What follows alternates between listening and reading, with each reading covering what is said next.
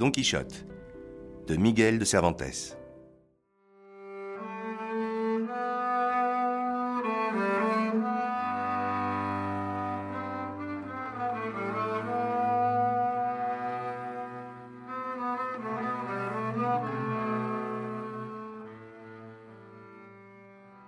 L'ingénieux Hidalgo Don Quichotte de la Manche est un roman écrit par Miguel de Cervantes et publié en 1605. À la fois roman médiéval, un roman de chevalerie et roman de l'époque moderne, alors naissante, le livre est une parodie des mœurs médiévales et de l'idéal chevaleresque, et une critique des structures sociales d'une société espagnole rigide et vécue comme absurde. Don Quichotte est un jalon important de l'histoire littéraire, et les interprétations qu'on en donne sont multiples. Pur comique, satire sociale, analyse politique. Il est considéré comme l'un des romans les plus importants de la littérature mondiale et comme le premier roman moderne. Le personnage principal, Alonso Quijano, est à l'origine de l'archétype du Don Quichotte, personnage joyeux et idéaliste qui se pose en redresseur de tort.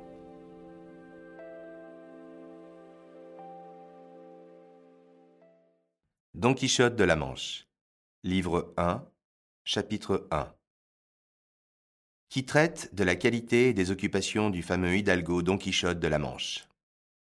Dans une bourgade de la Manche, dont je ne veux pas me rappeler le nom, vivait, il n'y a pas longtemps, un Hidalgo, de ceux qui ont lance au râtelier, rondache antique, bidet maigre et lévrier de chasse, un pot-au-feu, plus souvent de moutons que de bœufs, une vinaigrette presque tous les soirs, des abattis de bétail le samedi, le vendredi des lentilles, et le dimanche, quelques pigeonneaux outre l'ordinaire, consumaient les 3/4 de son revenu.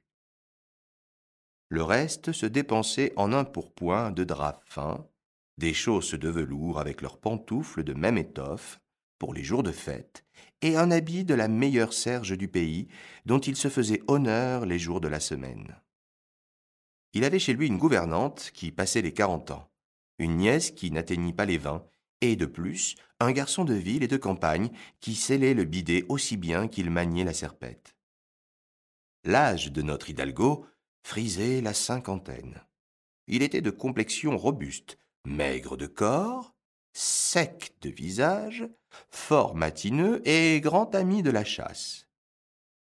On a dit qu'il avait le surnom de Quichada ou Quesada, car il y a sur ce point quelques divergences entre les auteurs qui en ont écrit, bien que les conjectures les plus vraisemblables fassent entendre qu'il s'appelait Quijana.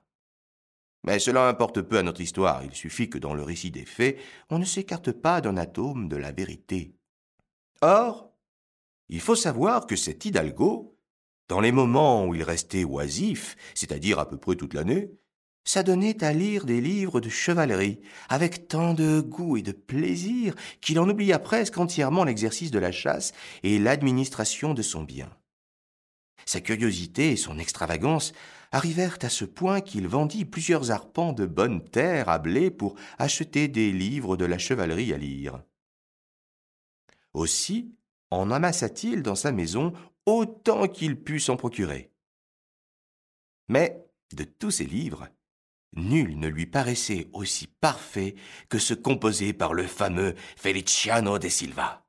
En effet, l'extrême clarté de sa prose le ravissait, et ses propos si bien entortillés lui semblaient d'or, surtout quand il venait à lire ses lettres de galanterie et de défi, où il trouvait écrit, en plus d'un endroit, « La raison de la déraison qu'à ma raison vous faites » affaiblit tellement ma raison qu'avec raison je me plains de votre beauté.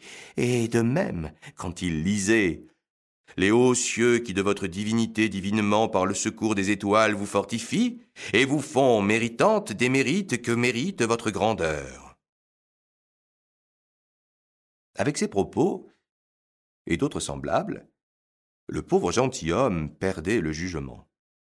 Il passait les nuits et se donnait la torture pour les comprendre, pour les approfondir, pour leur tirer le sens des entrailles, ce qu'Aristote lui-même n'aurait pu faire s'il fut ressuscité tout exprès pour cela.